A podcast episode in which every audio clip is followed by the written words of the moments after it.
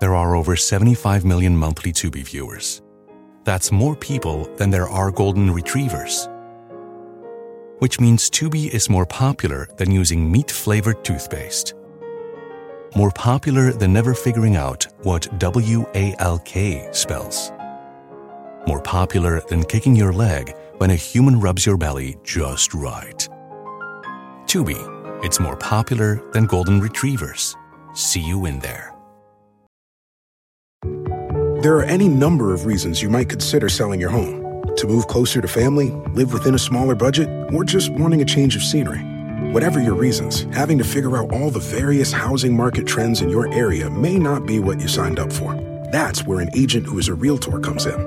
Realtors have the expertise to help you find the right price and navigate the process to sell your home in a way that's right for you. That's who we are. Realtors are members of the National Association of Realtors.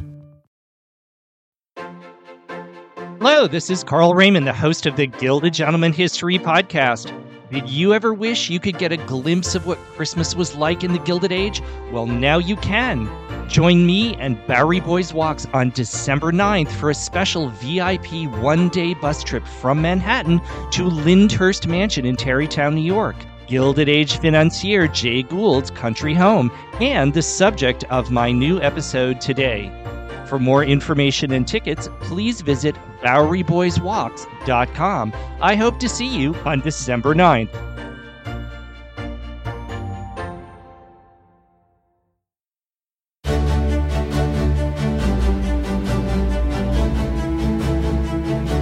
The Gilded Age produced no shortage of controversial, polarizing, complex personalities from financiers to socialites, all of whom, in one way or another, fought, fairly or not, to build a social and economic structure for America in the last quarter of the 19th century. One of the names that is perhaps most often mentioned and one of the personalities most often discussed is that of Jay Gould. Jay Gould was a name spoken of in the same breath with that of the Astors and the Vanderbilts, and indeed, it was with Cornelius Vanderbilt that Gould tangled for control and dominance of America's rapidly growing railroad network. Gould was known as ruthless, sharp, and devilish to the point of becoming known as the Mephistopheles of Wall Street. His methods of relentlessly seeking profit remain much discussed among historians and biographers today. This very special episode is not an attempt to delve into the financial and business practices of Jay Gould. That is for another show. This show is, however, a look at another Jay Gould, what he was like at home with his family. And while so much of Gilded Age domestic life has disappeared like burned money, the more personal life of Jay Gould and his family is still here for history lovers to see and experience today. For this special look inside Jay Gould's private world, the Gilded Gentleman traveled to New York's beautiful Hudson Valley, just about an hour north of New York City, and recorded this show on location at Lyndhurst Mansion in Tarrytown, New York, Jay Gould's summer home. I had the great opportunity to sit down with the executive director of Lyndhurst, Howard Zar, for a very special journey into the life of Jay Gould. And Howard gives us a very special tour of Lyndhurst itself.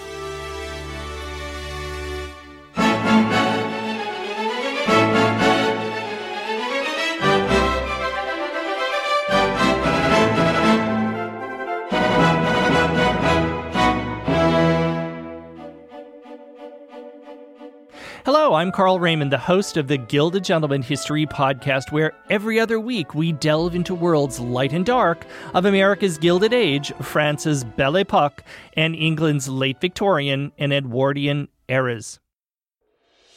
As you turn off the main road and proceed along the winding drive, the great mansion suddenly appears before you. Set at an angle to the drive, this Gothic revival mansion, its oldest sections dating to the late 1830s, rises up before you. The house and its various additions were the work of Alexander Jackson Davis, one of 19th century America's most prominent architects, whose work included Federal Hall on Wall Street and the Customs House at Bowling Green in New York. Surrounding the mansion is the extensive, nearly 70 acre park with the house located on its highest point, dramatically overlooking the Hudson River. If you look carefully from the top of the mansion's Gothic tower far above the tree line, you can see all the way down to New York City itself. The grounds include a pear orchard, rolling lawns, a lilac hedge, as well as an extraordinary greenhouse commissioned by Jay Gould himself as an example of his great personal passion for horticulture. The house had two sets of owners who expanded and adapted it before Jay Gould and his family bought it and moved in in 1880. Jay Gould continued to use it as a summer home until his death only 12 years later in 1892. The house remained in the Gould family until, upon the death of the last Gould daughter in 1961, it was donated to the National Trust, who maintains the property and opens it to the public today. As a result, visitors today can see the mansion much as Jay Gould knew it himself. His desk is still there, his piano remains in the reception hall, and the dining room appears as it did for a Gould family dinner. On a beautiful summer day, I went up to Lyndhurst with the Gilded Gentleman production team to record this show. So let me take you through the great heavy wooden and glass doors, up the stairs into Jay Gould's own picture gallery, still hung with his impressive private collection of paintings and artwork. You may recognize the Lyndhurst Picture Gallery as well as some other rooms and locations about the house. Many served as filming locations for the HBO series The Gilded Age. So join me as we go inside the world of financier, tycoon, and family man of the Gilded Age, Jay Gould. I am so excited to be recording this show on location at Lyndhurst Mansion during the 1880s and early 1890s of Gilded Age railroad magnate and financial speculator Jay Gould. We are actually recording today in Jay Gould's picture gallery. Now, for our conversation and walk through the mansion, I am deeply honored to be joined by Executive Director of Lyndhurst, Howard Zar. Lyndhurst is one of the properties overseen by the National Trust for Historic Preservation, and for the past 10 years, Howard Zar has been the executive director of Lyndhurst. Howard brings exceptional experience to his role here at Lyndhurst.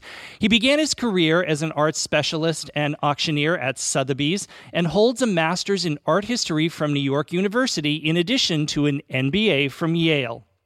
Howard worked his way through the worlds of finance and marketing before coming back to the world of art and historic preservation.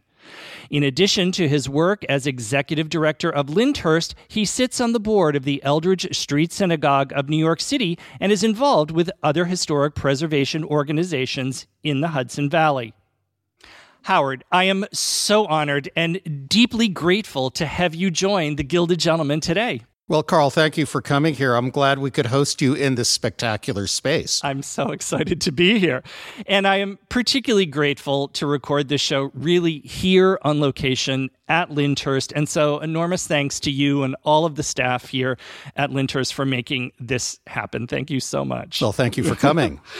we have an awful lot to get to in this show. So, let's just jump in. So, Howard, let's start with just a little bit of history to put everything that we're going to talk about and see into context for listeners. So, Jay Gould was such a towering figure in the Gilded Age, and so much has been written about him since to really try to portray him as as he was. His reputation was certainly challenging to be sure. He was called the Mephistopheles of Wall Street among other other things, but could you really give us an overview of just who Jay Gould was and how he fit into the Gilded Age world of the Astors and Vanderbilts? Jay Gould is a very interesting character. And when we talk about Jay at Lyndhurst, it's really about him as a precursor to how we live today as modern people, contemporary people. And many of the things that Jay was able to do in his time are really examples of what we now take for granted. But in his time, he was not welcome by the Society of the Astors and the Vanderbilt. Mrs. Astor, in particular, was known to have kept him out of society completely. And literally, the moment he died, his children were allowed in, but he never was. A lot of that is because Jay Gould was really quite extraordinary as a financier. And in his time, he developed things that actually cost his competitors, the Vanderbilts in particular, a great deal of money. So he was really kept out for his financial acumen and what he did. However, the sense of Jay Gould as being restricted and a pariah in society is not 100% true. He was actually so important in the business world that he was very much involved. And when the Vanderbilts and the Astors and the other signs of business needed him, he was there at the table doing his business and working with them. When they didn't want him and he was a competitor, everybody had their sharp elbows out and they were against each other. And that's the reality of what Jay Gould was in that time. I suspect that if either Jay Gould or his wife, Mrs. Helen Gould, wanted entree into society, they probably could have gotten it and probably could have purchased it. However, Jay was really a man who grew up in a farming village in the Catskills in Roxbury, New York, was from a very old Scottish Presbyterian family that had come to the United States in the 17th century and had largely been farmers through much of their history. And I think his sense of who he was and what was important to him was slightly different than what the high society of the Gilded Age wanted. He was actually a family man. He respected his wife. He respected his children. I think, like modern Wall Street uh, workers, he wanted the best of everything for his family, but wasn't actually that interested in society. So, this rough and tumble reputation that he had, do you think that was deserved?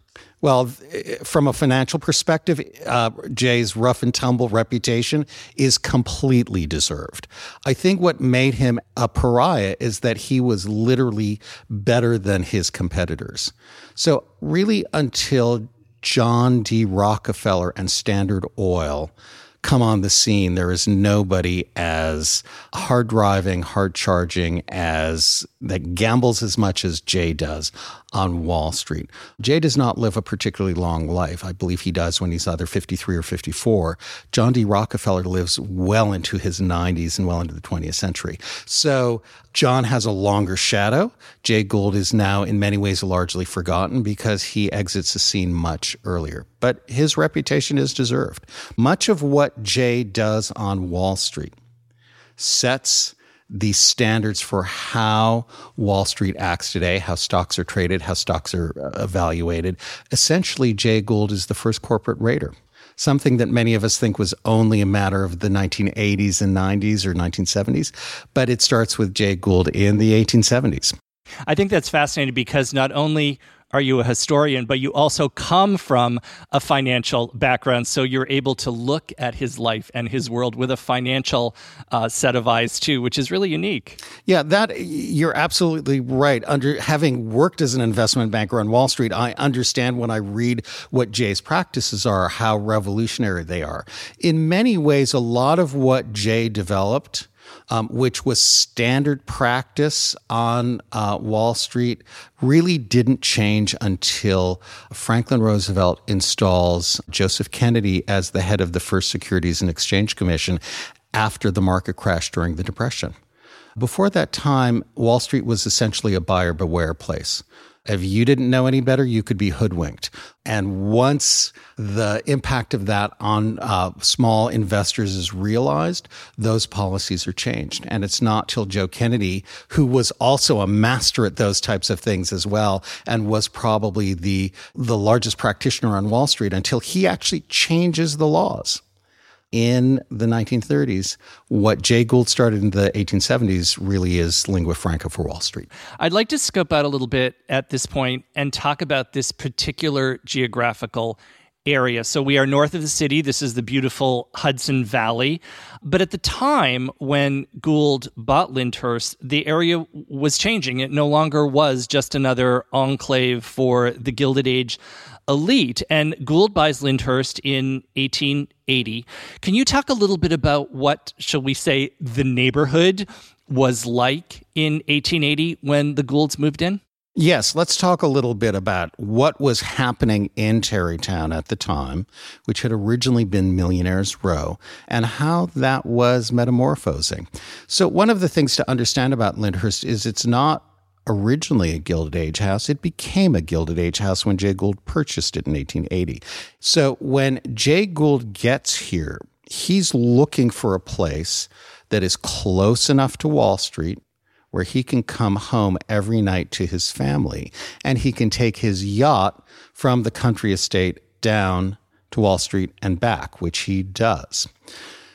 However, this area at the time was becoming largely an area where German Jewish bankers and the German Jewish business elite of New York City was moving in as the Vanderbilts and the Astors and their ilk were moving out to places like Newport and the Berkshires.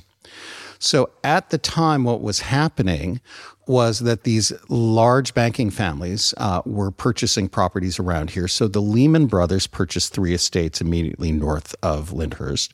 The Seligmans purchased property immediately south of Lyndhurst. And the Seligmans were the Goldman Sachs of the 19th century. They were the people that floated the Union bonds in Europe during the Civil War to finance the Civil War. And they were the most prominent banking family. And even through the 20s and 30s were one of the most prominent families, for example, in Palm Beach.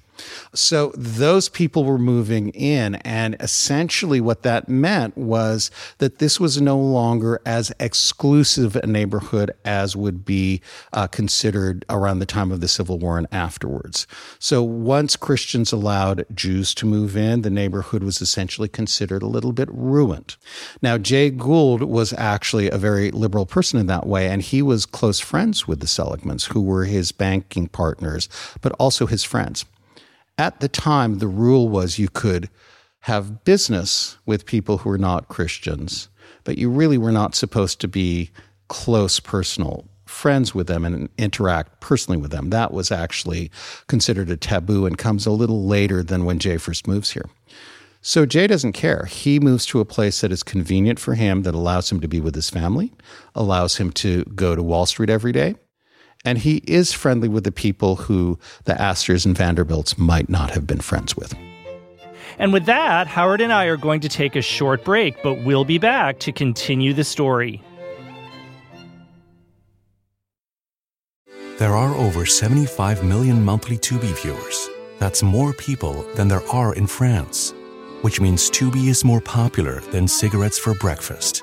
It's more popular than considering iced coffee a total abomination more popular than loving political revolutions. More popular than maire and mère somehow being different words. Tubi, it's more popular than being French. See you in there. There are any number of reasons you might consider selling your home. To move closer to family, live within a smaller budget, or just wanting a change of scenery. Whatever your reasons, having to figure out all the various housing market trends in your area may not be what you signed up for. That's where an agent who is a realtor comes in. Realtors have the expertise to help you find the right price and navigate the process to sell your home in a way that's right for you. That's who we are. Realtors are members of the National Association of Realtors. If a friend asks how you're doing, and you say, I'm okay, when the truth is, I don't want my problems to burden anyone. Or you say, Hang it in there. Because if I ask for help, they'll just think I'm weak. Then this is your sign to call, text, or chat 988 for free, confidential support. Anytime. You don't have to hide how you feel.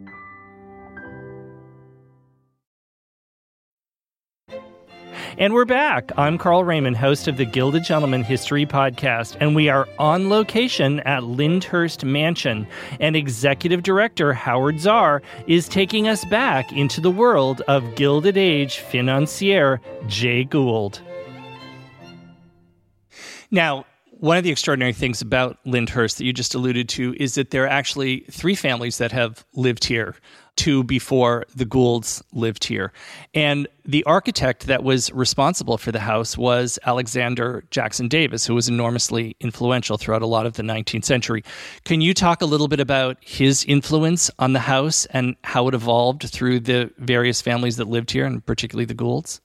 Lyndhurst is actually considered the most seminal house in the United States of the 19th century in the way that Monticello for the 18th century is. Frank Lloyd Wright's Fallingwater for the 20th century. That's Lyndhurst in the 19th century. Davis was essentially the Frank Lloyd Wright of the 19th century. He built the state capitals of Ohio, Indiana, Illinois, North Carolina. He built major institutions, the uh, NYU main building, which is no longer there, the Wadsworth Atheneum, the first museum in the United States, Virginia Military Institute. So he was it. He was the most important architect. And this house is considered his masterpiece.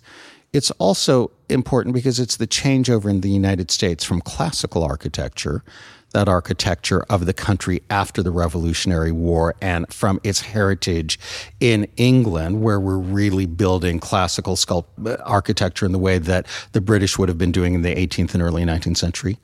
And it is the first romantic house in the United States. It's the first Victorian house that reflects the owner's personality. Jay Gould says, I've got these houses in New York City and up in Tarrytown, and I need some work done on them. So, what the Herter brothers do is they bring in particularly furniture that you see throughout the house. They change light fixtures. They change fireplace fixtures, make them a little more aesthetic. They bring in certain stained glass windows by likely by John Lafarge, even though there are more windows that come in a little later by Louis Comfort Tiffany. So they they change the decoration in the house. They don't actually change the structure, but they change the feeling. Now, I want to come back to Jay Gould specifically here. Can you talk a little bit about Howard, what Jay Gould's life was like here at Lyndhurst? How did he use the house and what did it mean to him? Well, one of the things we always remind people who come to this house, and we are open as a museum, and it's a lovely place to visit. It wasn't a museum when it first started. It was a country house where you could enjoy the surroundings in the heat of the early and late summer. So, what Jay Gould had was a place where he could bring his family and where they could have the leisure and the freedom of being right on the, the Hudson River during a time when it was getting warm and it was getting lush. In particular, one of the things that attracted Jay to this property was its greenhouse. Jay loved orchids, he loved flowers. And Lyndhurst had an immense greenhouse. It's it's considered to be the largest private greenhouse in, I think, uh, definitely in the country, and I believe in the world. When he buys the place, so that's one of the reasons that he's here. He actually likes nature. He likes flowers. He likes the ability to have a house but to be in the country when it's warm. I think that's such an image of Jay Gould that we just don't have is a man that loves flowers. And the the greenhouse is still here. It's extraordinary. I, we drove by it this morning coming coming here. Can you talk a little bit about how did he educate himself in the world of horticulture because I also want to talk about his passion for art since we're sitting in his picture gallery but let's go back to the horticulture. How did he train? How did he learn? How did he understand that world? Well, one of the things to remember about Jay Gould is that he grows up in the Upper Catskills in Roxbury, New York, which is in the Catskill, in the northern Catskill Mountains. Even at that point, it was relatively isolated. So he was a country boy. He grows up with a gentleman named John Burroughs, who is really the first naturalist in the United States. He's he writes about nature primarily and is wildly popular at the end of the 19th century. And they were schoolmates up in the Catskills. So I think what we oftentimes forget today is in a day before you had television, radio, much less the internet, the computer, the smartphone, you really had to entertain yourself by looking at what was around you. And growing up in the Catskills, you would have known all the New York fauna, you would have known the flora, You would have known the birds. You would have known the wild foods that could be foraged. That was just a standard thing because essentially that's what you were surrounded by and that's what you knew. So I think this is something that starts with him very early on in his life. Later, as he becomes far more affluent, he's able to affect it to a much higher standard. So, for example, the um, orchids at Lyndhurst, which I believe were primarily Paphiopedilums, in the 1930s, the New York Botanical Garden orchid house burns down. And in the 1940s, Anna Gould sells the contents of the Lyndhurst greenhouses for Red Cross war relief, particularly at a time when you didn't have the coal to heat a greenhouse. And the New York Botanical Garden buys Jay Gould's orchid collection. That's how important it becomes.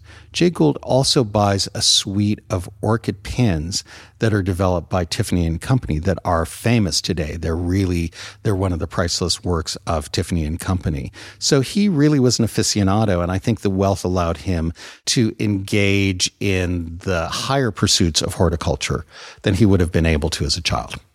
Now, I really want to talk about his passion for art because, as I've said a couple of times, we are recording, we are sitting here in his picture gallery, which is a high vaulted Gothic room.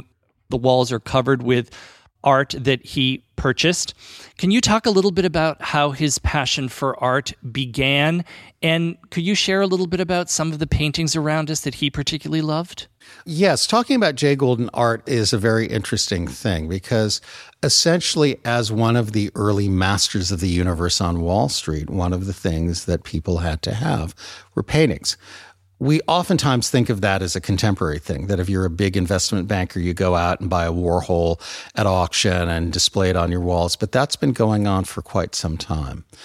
And what we have at Lyndhurst is a room that started as the library originally, because in the early 19th century, when Lyndhurst was first built, books were incredibly expensive. Because of the Industrial Revolution, they become less expensive, and this ceases being a library. It becomes a paintings gallery because paintings become the display of wealth. One of the reasons we think Jay Gould bought many of the paintings that he did is because he wanted his children to have the same benefits that the Vanderbilts and the Astors had. And the Vanderbilts were very well known as major collectors of paintings. So Jay Gould buys largely French academic and continental academic paintings in the 1870s and the 1880s from galleries like Knoedler, which were the major gallery that literally only went out of business uh, about a decade ago.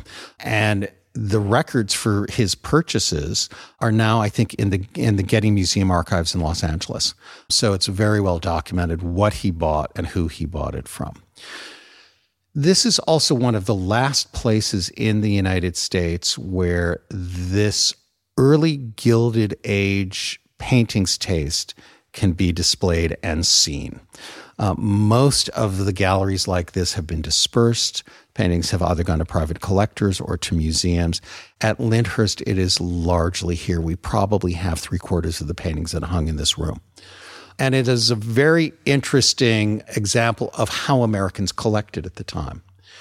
The first thing to think about, even though these paintings look old and historic now, they were brand spanking new when they were purchased. So it really was the same thing as buying the most contemporary people you possibly could buy. Many of the paintings that were in here were things that people would have known the value of, a little bit like wearing the price tag on the outside, as it were.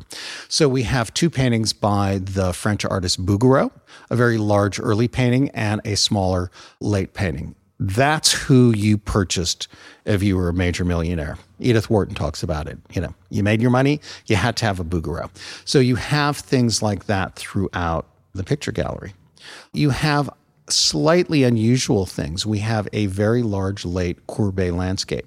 Courbet was a political radical, and he wasn't really purchased by Americans. But Jay Gould buys one of these paintings that he does at the very end of his life that are purchased by a number of major industrialists. Cleveland Museum also has a major Courbet from the period. So he has things that are largely common for American industrialists to buy at the time and a few things that are highly unusual. What I would say though is this is the last moment of this type of taste. Shortly after Jay Gould passes away, Mary Cassatt, the famous American painter living in France, gets a hold of the Havemeyers, the sugar barons living in New York. She introduces them to Impressionist painting and old master paintings, and that changes what people purchase and what they show in their homes. So this is this is really significant because it is a moment that you really see nowhere else in the country. And now, Howard and I are going to take a bit of a break. But when we come back, Howard and I will be downstairs in the entrance hall to the mansion, and Howard will be giving us a truly unique tour of the mansion itself. There are over 75 million monthly Tubi viewers. That's more people than there are golden retrievers. Which means Tubi is more popular than using meat flavored toothpaste.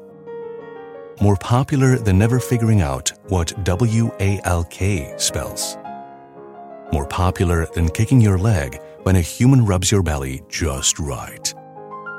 Tubi, it's more popular than golden retrievers. See you in there.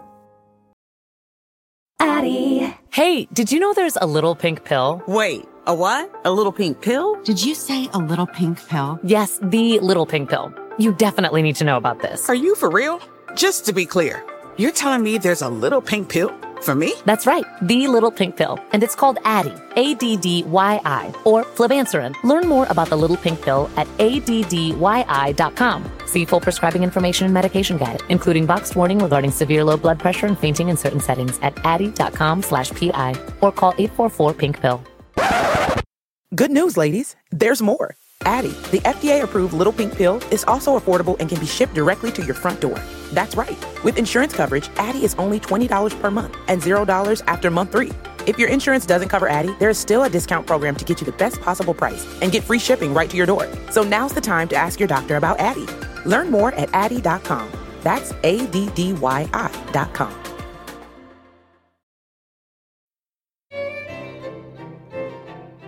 And we're back. I'm Carl Raymond, the host of the Gilded Gentleman History Podcast, and Howard Zar and I are ready to begin our tour.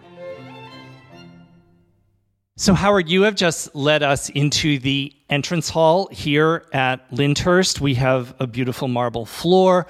We have the, the Gothic vaults. We have the faux marble painted walls. Can you talk about what would have happened when a guest would have come here? At the invitation of the Goulds, this would have been the first space they saw, right? Yes, this is where guests really would have arrived. And for those people who are watching HBO's Gilded Age series, if they go back to the first season, when Ward McAllister, the social arbiter of Newport, comes to visit Bertha Russell, it's in this space that they have the lunch. And you will notice that he is coming through this space, you'll notice there are very important sculptures of George Washington and the Marquis de Lafayette by Horatio Greenough, the early 19th century American sculpture that have been here since the first owners. They walk past these on their way to the dining room. This is where you would have come in. Now remember, this space would have only been for family guests who were here to be involved with other family members. If you were a business person, you could have been JP Morgan, didn't matter how high or low you were, but you didn't come through this front door. You came through a second door to the side that was reserved for people who were doing business because that was considered you know, filthy lucre. It was a little, it wasn't something your family would have been involved in. So this only for family. And I'm fascinated with 19th century entrance halls because I think they they tell us a lot. Unlike today, not everybody gets into every space of one's house or one's apartment, right? So an entrance hall was meant to give you a little taste of what the style of the house was, some of the elegance of the house. Is that correct? Yes, you're 100% correct that really not you didn't have I don't want to use quite the word stranger, but you didn't really have close personal friends in many parts of your house. So what you see when you first come into Lyndhurst, it's a suite of three rooms enfilade. So you have a glassed in vestibule which is added in the 1864 1868 redo, which is where you can take your shoes off or clean your shoes, change from boots to shoes, take your coats off, give them to servants. You come into the entry hall, which is quite grand and has great faux painting and great artworks around it. And immediately in front of you is the reception room. And the reception room is where most people who were coming to call would have actually come, and they wouldn't have gone any further than this. This is it. So you have a, a, suite of three rooms, other doors would be closed. This is what most people would have known of the house if they weren't invited for some other special dinner or function. And this is a very elegant room. This it's a rather small room. It has three beautiful windows overlooking the, the porches and then the grounds leading down to the river. There's some beautiful stained glass. What's extraordinary is actually the ceiling painting here, which looks reminiscent of Italian fresco work. Can you talk a little bit about what the painting on the ceiling is and what message that would have carried to guests coming in here? Yes. Interestingly, this reception room, which in its day would have been considered one of the grandest rooms, today is probably considered in some ways the least important of the furnishings in the house. This was something that was decorated by the second owners who were able to go to Europe at the 1850s and 1860s at a time when most Americans weren't doing that. That tends to come a little later and more into the Gilded Age that all the 400 are getting on their yachts going over to Paris to buy their Worth gowns. That's a little more 1880s. This is the 1860s. What you have here is furniture that our owners, the second owners, would have purchased in Europe that are grand tour reproductions of Renaissance furniture. They weren't actually buying the original thing, they were buying later things, which today have relatively limited value. In that day, this would have been the stunner. This would have been the thing that said, boy, these people, they went to Europe, they have European works of art. And I think that's interesting because with our modern eyes, we don't think about things like this. But with our 19th century eyes, everything would have carried a message. In other words, the European feel of this room would have sent the message to guests and visitors wow, they have been to Europe. They have seen these great treasures, correct? Yes, that's very true. And again, one of the things that people have to think about is a lot of this stuff was done in particular if you had daughters who were coming into being marriageable which is literally one of the main reasons Newport existed. So if you came into a room like this, the message was marry my daughters. They're well funded, you'll be well taken care of. Please make sure that you keep us in your social plans. And that was a lot of why people were doing these things. Now, there is a beautiful grand piano in this reception room, and that was Jay Gould's piano, correct? Yes, this was Jay Gould Steinway. So, one of the things you will also notice is there's a photograph from 1868 when the second owners, the Merritts, move into the house. And what you can see largely is that what you're looking at in the room is what was here. There are two significant changes that date to Jay Gould. First, you see a Steinway that was Jay Gould Steinway it was a piano that I believe was in his New York City residence. It came on the market, I think, in the 90s, and we purchased uh, and have now. It's not the huge Steinway that you would expect. It's a smaller version, but it was his. The second thing that you see in this room are windows that have been replaced during Jay Gould's tenure, and these we believe are early windows by Louis Comfort Tiffany. Tiffany's family uh, lived in Irvington. Again, Lyndhurst was originally in Irvington, which in those days was Millionaires Row. It was essentially the Greenwich, Connecticut of, of the 19th century. Uh, the border changes for some reason at the beginning of the 20th century, and we end up in Tarrytown. But the Goulds and the Tiffanys went to the same Presbyterian church. So Louis Comfort Tiffany's father, Charles, starts Tiffany and Company. Louis grows up wealthy. He starts his own business as a decorator in the early 1880s. This is likely one of the early commissions. And Jay Gould's daughter, Helen, uses him over and over again in many of the buildings that she pays for.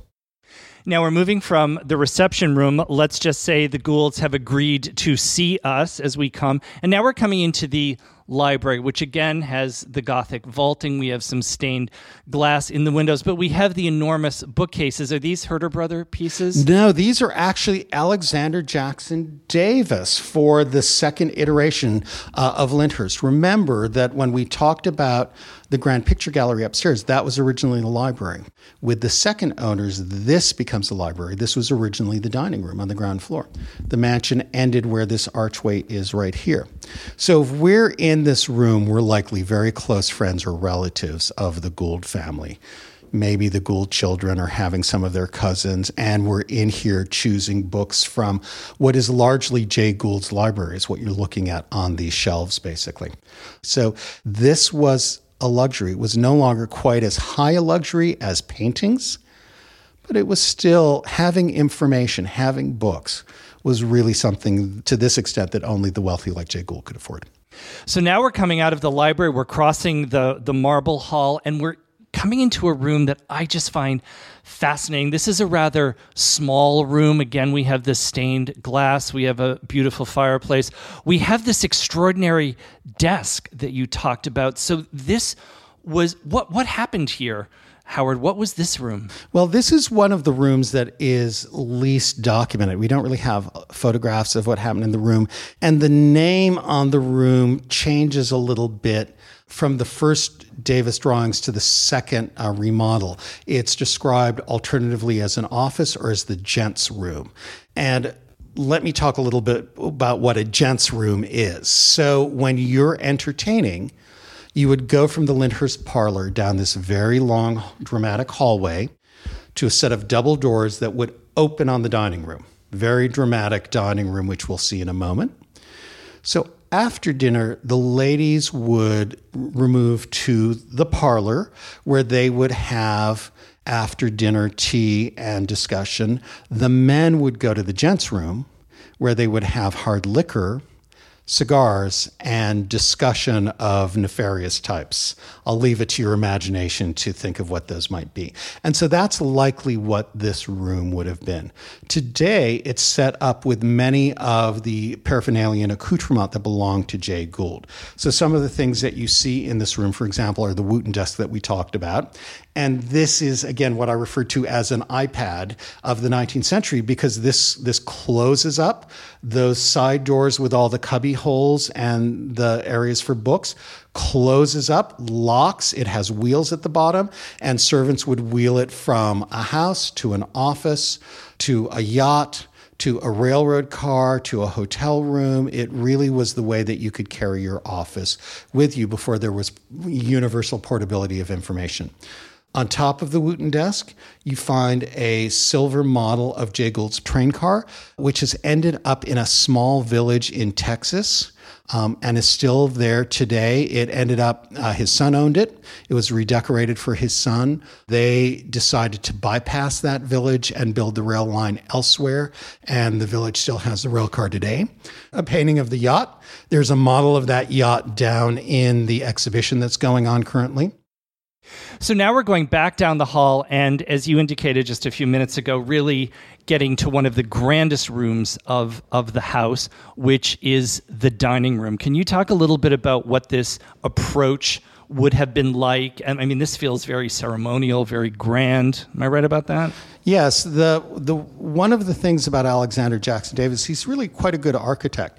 The house does for its size does not feel overwhelming. A lot of people who come here say, "Oh, I could really live here," because he divides up this large-sized house into smaller spaces, but one of the things he's also very cognizant of are these processional spaces. So when you look at the way the house is laid out when he expands it in 1864 to 1868 is the parlor is at one end of the house, the dining room is at the other. Because what would happen is before dinner, everybody would come into the parlor to assemble. And what's very interesting about the way those rooms were used is they were used very sparingly. A lot of people grew up with their parents saying, Oh, you don't go into the living room, you're going to mess it up, that's only for company. Well, that is not just a middle class thing. That is how these houses were oftentimes used by the extremely wealthy as well. Certain rooms were really only used on rare occasion because the materials that you got for them were not that easy to get. You couldn't just go to the mall and buy things. You had to order, you had to plan. It took a long time.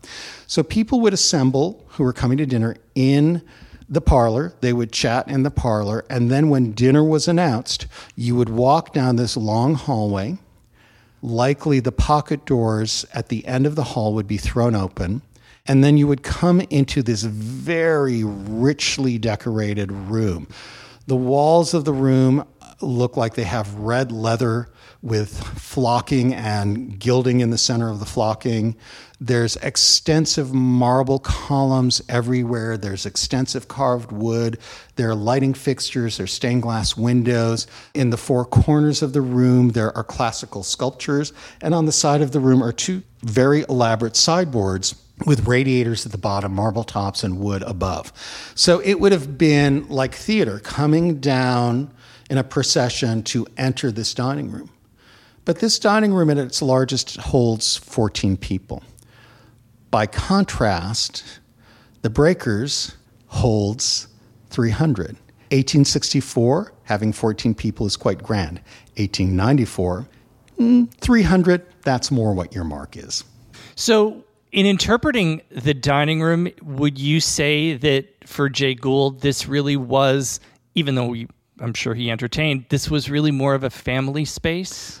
I think that's fair to say. Again, we don't officially know, but from the little we can see of his correspondence, he actually engaged with his family. He engaged with his relatives. He engaged with his children. And we think that largely that would have been used for those reasons. Now, these rooms are very multifunctional. The table can close up to just hold six. You can have smaller tables in the niches. So you don't have to use it constantly at, at its full scale. You can use it in very different ways depending on what the meal is, how formal, how casual.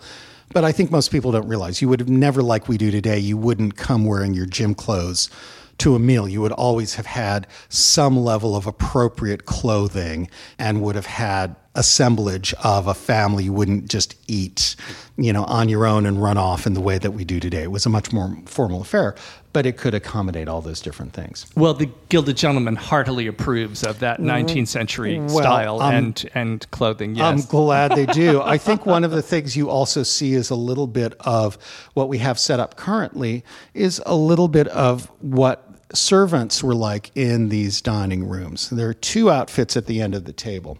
The one to the right is livery that is owned by uh, Helen Gould. It's a dark blue wool coat from Brooks Brothers with gilt brass buttons. To the left is the livery that her sister Anna Gould would have had in Paris at her Palais Rose on the Champs Elysees when she was the Countess de Castellane, her first marriage. And this tells you a great deal about the difference between the sisters. So Anna Gould's livery is quite elaborate red satin and silk, gilt brocades, large brass buttons, very, very elaborate, very aristocratic. Her sister Helen, a little more sober.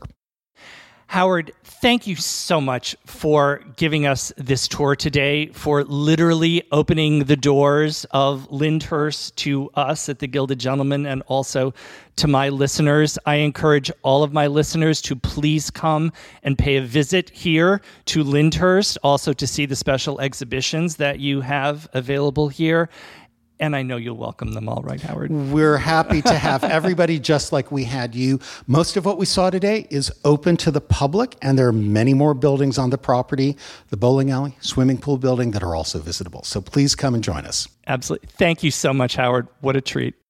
And to my listeners, thank you for joining me for another episode of The Gilded Gentleman. The Gilded Gentleman is produced by Bowery Boys Media, and this episode was edited and produced by Kieran Gannon. I invite my listeners to become patrons of the show at patreon.com slash the gilded gentleman.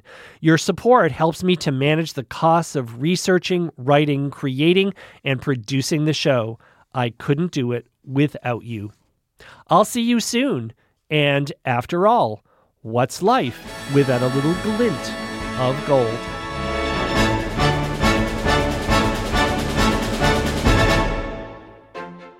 Hello, this is Carl Raymond, the host of the Gilded Gentleman History Podcast. Did you ever wish you could get a glimpse of what Christmas was like in the Gilded Age? Well, now you can. Join me and Bowery Boys Walks on December 9th for a special VIP one day bus trip from Manhattan to Lyndhurst Mansion in Tarrytown, New York, Gilded Age financier Jay Gould's country home, and the subject of my new episode today. For more information and tickets, please visit BoweryBoysWalks.com. I hope to see you on December 9th.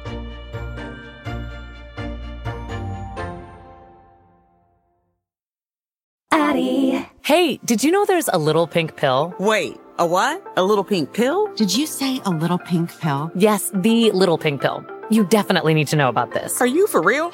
Just to be clear, you're telling me there's a little pink pill for me? That's right, the little pink pill. And it's called Addyi, A D D Y I, or Flibanserin. Learn more about the little pink pill at ADDYI.com. See full prescribing information and medication guide, including boxed warning regarding severe low blood pressure and fainting in certain settings at Addyi.com slash PI, or call 844 pink pill.